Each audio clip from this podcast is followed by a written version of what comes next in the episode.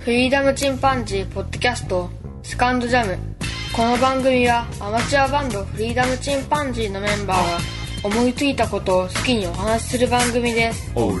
ライさあ始まりました。フリーダムチンパンジーの佐藤です。えー、今回はお便り紹介をしたいと思います。私あの以前やっていたポッドキャストフリーダムチンパンジーポッドキャストの方にもいただいてますので、こちらもご紹介できなかったものを今回ご紹介したいと思います。えー、ツイッターの方ですねやってますので、そちらでカタカナでシャープフリチンといただいたツイート、それからダイレクトメールとか、えー、あと Gmail の方ですね、えー、フリーダムドットチンパンジーアットジーメールドットコム の方にいただいたお便りをご紹介していきたいと思います。でどこまで、えっと、前の番組でご紹介したかちょっと記憶があやふやなんですが重なるかもしれませんけども、ね、塩さんからいただきました。高木泉さんゲスト会ようやく聞けた。兄弟の仲が良さそうで羨ましい。関係ないけど僕の父の名前はひろしなのだというふうにいただきましたね。えー、これでも読んだような気もするな。まあいいですかね。あの塩さんは沢木泉さんのファンの方ですね。で僕の番組に沢木泉さん、それから僕の弟の渡るに出てもらった回を聞いていただいた感想ですね。まあ兄弟仲ね、えー、いい方だと思います。うん、あの前の番組でねやっぱりいろんな方にゲストにも出ていただいたんですが、まあ、最後にね、えー、プロのミュージシャン坂木泉さんに出ていただいたというのは本当に、うん、番組として非常に形が整ったなといいますかね、音楽番組一応という気持ちでいましたので、えー、その部分で格好がついたなというふうに思っております。それからステディさんからいただきました。今更だけど最終回拝聴。ポンちゃんのバスケット講座難しすぎ、さすが最後の講座なだけあったなっていう書いてますね。えー、プロバスは最初の方だけ読んだことあるけどなかなか見応えありましたよ。最後のミニバス練習場でのコーチの激高がめっちゃ怖かったわら。リチンお疲れ様でしたというふうにいただきました。ステディさんありがとうございます。ステディさんはえっとニコニコ動画の方で、えー、配信されたりされてますね。いつもねあの感想を送っていただいて本当に嬉しいですね。ありがとうございます。あのコーチね非常に、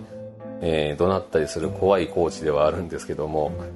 うんとねこのポンちゃんのミニバスケット講座は結構回数重ねて最終回まで行ったんですけども、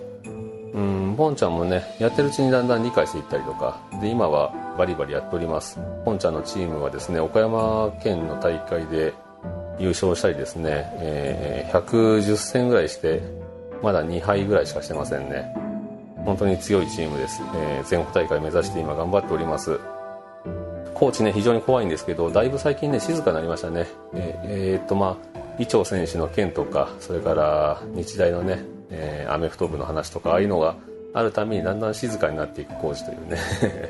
この辺はやっぱりあの世間の目というのを気にされてきてるのかもしれませんけども、ステディさんありがとうございます。それからなるみさんからいただきました。私もご飯残したくない派です。かっこ昭和だもんねわら。満腹でゆったりとした満腹感といちねんかん乗り切った満足感が伝わってきました。停止していた エスエヌエス にハマったひろしさんお疲れ様です。興味も経験も豊富で楽しかったよ。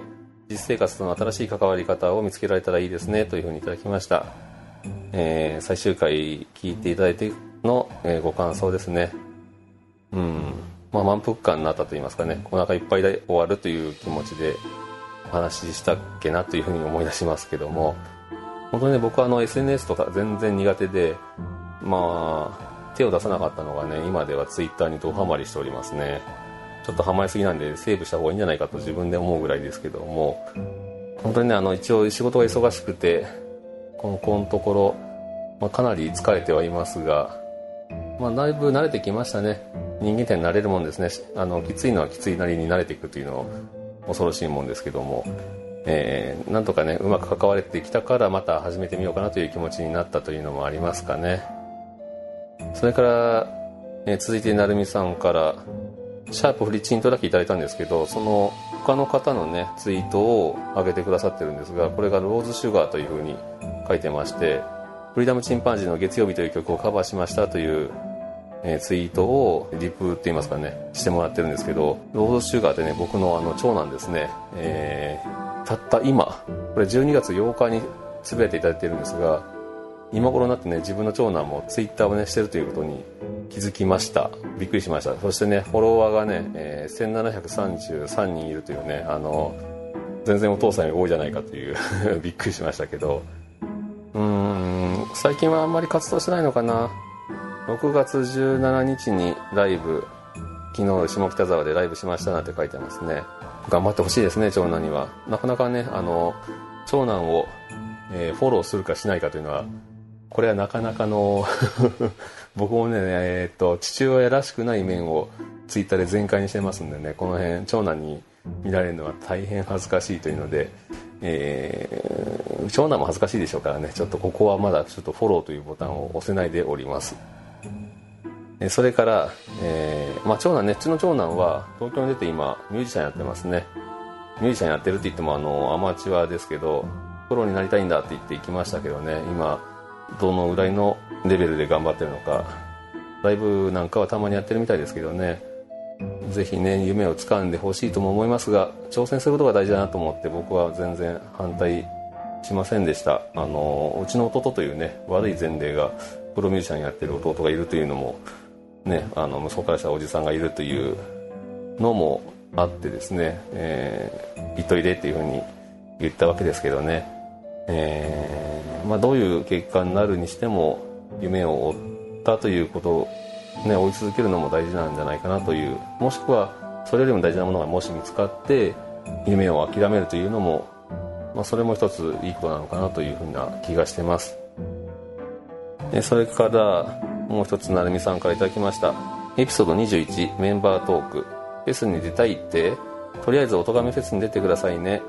えー、エピソードにじゅうにあまりに怖い状況に食事中ではなかったけど帰りの車内で運転しながら聞いていて思わず悲鳴を上げていましたというふうに書いてますね。ちょっと僕内容覚えてないな、どんな内容だったんだろう。うーんメンバートークしてますね。それに、えー、いただきました。そんな怖い話したかな。えー、それから天禄 エフエム さん天禄 エフエム さんはポッドキャストの、えー、ツイッターの、えー、ツイッター版ですよね。えー、僕も楽しく聞いております。天禄 エフエム というポッドキャストの番組ですね。えー、ポッドキャスト界のエンジェル投資家に関して激しく同意です。ただフリチンさんも僕らにとってはエンジェル投資家です。いちねんかん本当にお疲れ様でしたというふうにいただきました。えー、何もねあの金銭的なもので援助したわけではないですが、天禄 エフエム さん面白いんで僕いつも聞いて、えー、最新回配信しましたと言われたら、まあ、いいねとそれからリツイートをしてるわけですけど、うん、天禄さんねあの情報番組という側面とそれから面白く話すというトークの面とありますけどね、僕とても面白く聞いてます。たまにふわっとしたこともね言われてますけど、まあ、それもまた面白いんですよね。天禄 エフエム さんぜひ皆さんも聞いてみてください。それからまきがいさんからもいただいてましたね。別れの歌を聞いてどうもありがとうございました。うまくさよならを伝えるのはなかなか難しいけど、でもさよならはいつか来るから、また巡り合う日もいつか来る、誰にもわからないその日というふうにいただいてますね。まあ、被害さんありがとうございます。これあの今初めて読んでちょっと、えー、胸が詰まりますね。本当にちょっとやめ方がね僕はあんまり上手なやめ方しながらなんで、うん急にやめたような感もあってね、あの皆さんにちょっと悲しい思いをさせたかもしれませんが、えー、まあ、被害さんありがとうございます。それから金熊さんからいただきました。今ね金熊さんなぜかくのところを丸にされてますね。金丸まになってますけど、これだとちょっと変な読み方されるかもしれませんね。金熊さん、えー、自然消滅系とは違い刻一刻と終わりに近づくのが淡い赤病感を伴っていてちょっと卒業式っぽく、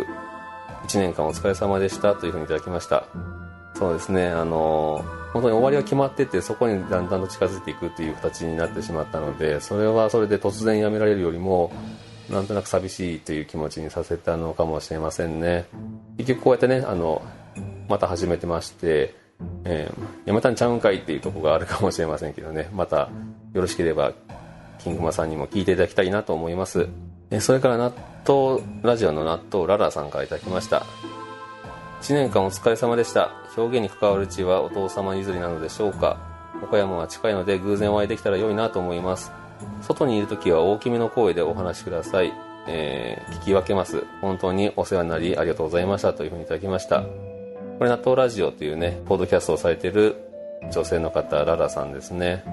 まあ、お世話になりましたというほどのこともしてませんが、まあ、これも僕好きな番組なので、えー、よくリツイートさせてもらったりとかしてます。本当にね納豆ラジオのララさんね、えー、切り口も面白いしお姉さんとねされてる回なんかも面白いですよね。皆さんもぜひ聞いてみてください。本当にねいつかお会いしてみたいですね。それからなるみさんからいつまでも続きますようにというふうにいただいてます。これセイルアウェイトゥモローという曲を聴いての、えー、ツイート、それから真冬の夜の夢という曲こちらも聴いてつぶやいていただいてますね。真冬の夜の夢を距離で見て歩いていくのかな。吹雪で孤独に感じても本当は近くでみんなが見守ってるよ。春は必ずやってくるからね。トンネルを抜けるまで待ってるからねというふうにいただいてます。これも最終回以降ですね、えー、それから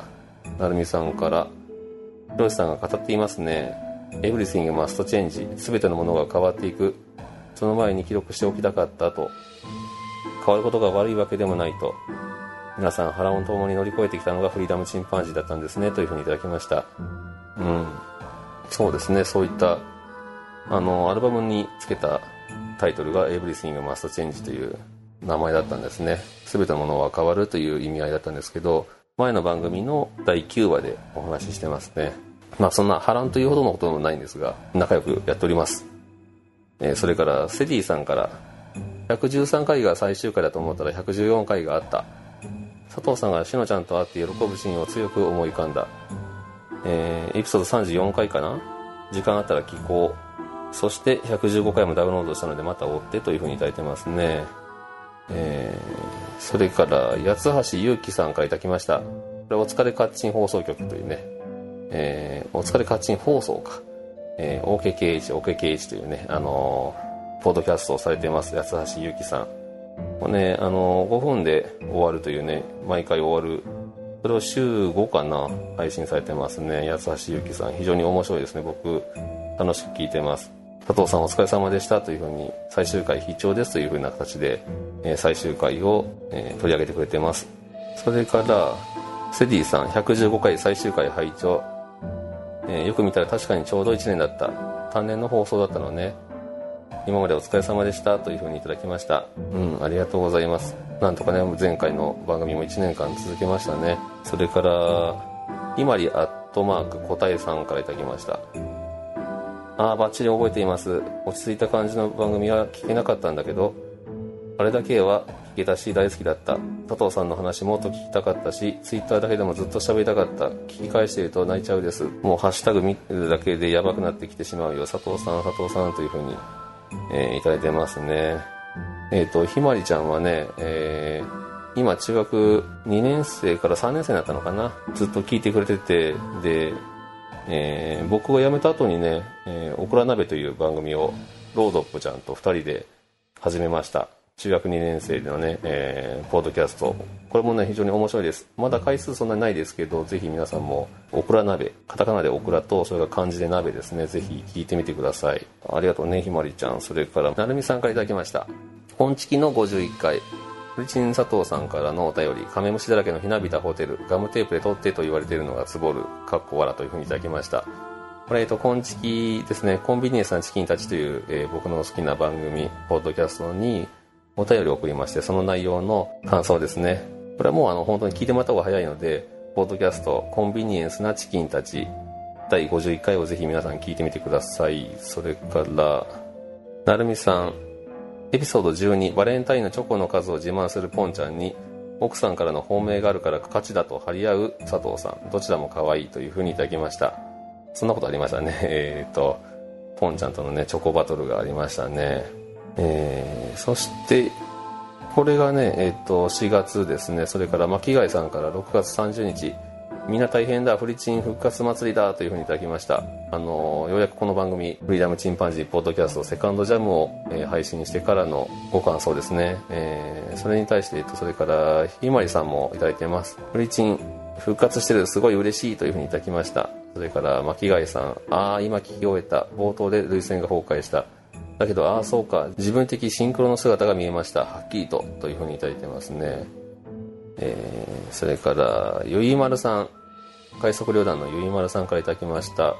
フリチンさんの新シリーズ、それは聞かねば、教えていただきありがとうございます。検索検索というふうに書いてますね。えー、ゆいまるさんもね、僕の好きなポッドキャスト、えー、ゆいろくというね番組されてますね。それからゆうまるさんは他にも番組されてますね。クローゼットからこんばんはという形で毎晩配信されているという番組もされてます。僕のね本当好きな番組ですね、夜のゆいろくですね。これもぜひ皆さん聞いてみてください。それからガンダルフさんからいただいてますね。復活おめでとうございますというふうにいただいてます。ガンダルフさんは猫のしっぽというポッドキャストされてまして、前の番組でも本当に応援していただきましたね。それからミッチーアットワンライフポッドキャストさんからいただいてます、えー、ミッチーさんも岡山県でポッドキャストをされている、えー、ワンライフポッドキャストという番組をされているパーソナリティさんですね。家もね本当にすごい近いんで、僕の家から、あのー、お会いしたこともありますし、うん、数少ない、えーと、ポッドキャストでリアルに会ってる仲間ですね。佐藤さんの声が返ってきた、バンドメンバーで直島とか仲良い感じ好き、えー、無理せず気楽にのんびり更新続けてくださいというふうにいただきました。ありがとうございます。うーんとね本当にね今回は気楽にねのんびりやっていこうかなというふうに思ってますので、今後ともよろしくお願いします。それからワンダさんからいただきました。フリチン初フリチンでした。佐藤さんが同級生だ、それから直島いいな、楽しそうというふうにいただきました。ワンダさんもポッドキャストをされてますね。メキシコに住んでいらっしゃる方で、バレラペナというひらがなの、えー、バレテンラテンペナで、えー、番組を検索していただくとワンダさんの番組につながりますね。これある意味よく考えたらワンダさんからいただいたことは、あの海外メキシコからいただいたという形になりますよね。海外からのお便りというのは嬉しいですよね。ワンダさんの番組も僕楽しく聞いてますし、えー、お便りなんかも送りましたけども、またよければこの番組聞いてみてください。ワンダさんありがとうございます。今回ね会えないですけどね、日本に帰ってこられてて会いたいなと思いますけど、会える人が羨ましいですね。えー、ぜひまたどっかでお会いしたいですね。それからステディさん、セカンドジャムだいいっかい拝聴、おかえりなさい、聞いてるポッドキャスト一挙紹介会やってほしい、島島多くないですか、楽しそうで何よりですというふうにいただきました。確かにね島が好きですね。島好きなポッドキャストですよね、うちの番組。うん、他にもね僕個人的に行った島いろいろ紹介したい島があるんですよね。猫島とか犬島、面白いとこはいっぱいあるんですけどね、またその辺もお話ししてみたいと思います。で今聞いてるポッドキャストすごい増えましたね。ポッドキャストは僕今どのぐらい聞いてんだろう、うーんちょっとね本当にいっかいでも多分、ま、話しきれないので、ぜひ、えーと、またお便りをいただくとね、その都度その方のポッドキャストポッドキャスターさんがいただいたら、えー、細かく魅力をねお話ししたいなと思ったりしてます。それから、えー、G メールの方にいただきましたね。アマンです、再会していただき嬉しい限りです。ひろしさんの声を久しぶりに聞きましたが、何かほっとしました。そろそろ怪談話の季節がやってきます。新ネタありませんか、旧ネタの繰り返しでも構いません。涼しくなる話を期待していますということで、怪談話ね、えーと、してない話何かないかなというふうに今思い出すんですが、僕の体験はねもう話してしまったんですけど、うーんうちの弟がね話したのがあるんですが、僕の弟が、えー、ミュージシャンですので、スタジオで録音するわけですね。でいろんなスタジオに行って録音をするわけですけども、あるスタジオに行くと何か騒がしい感じといいますかね、足元を小さなものが動き回ってるような感じがするらしいんです。で何か柔らかいものがふわっと足に当たったような気がしたりとか、なんか不思議なスタジオだなというふうに弟が思っていたそうなんですけど、でそこにね他のミュージシャンの方でちょっとそういう能力の強い方がたまたまそのスタジオにやってこられまして、で、まあ、開口一番、何このスタジオ、動物が走り回ってるんじゃないのっていうふうなことを言ったそうです。で、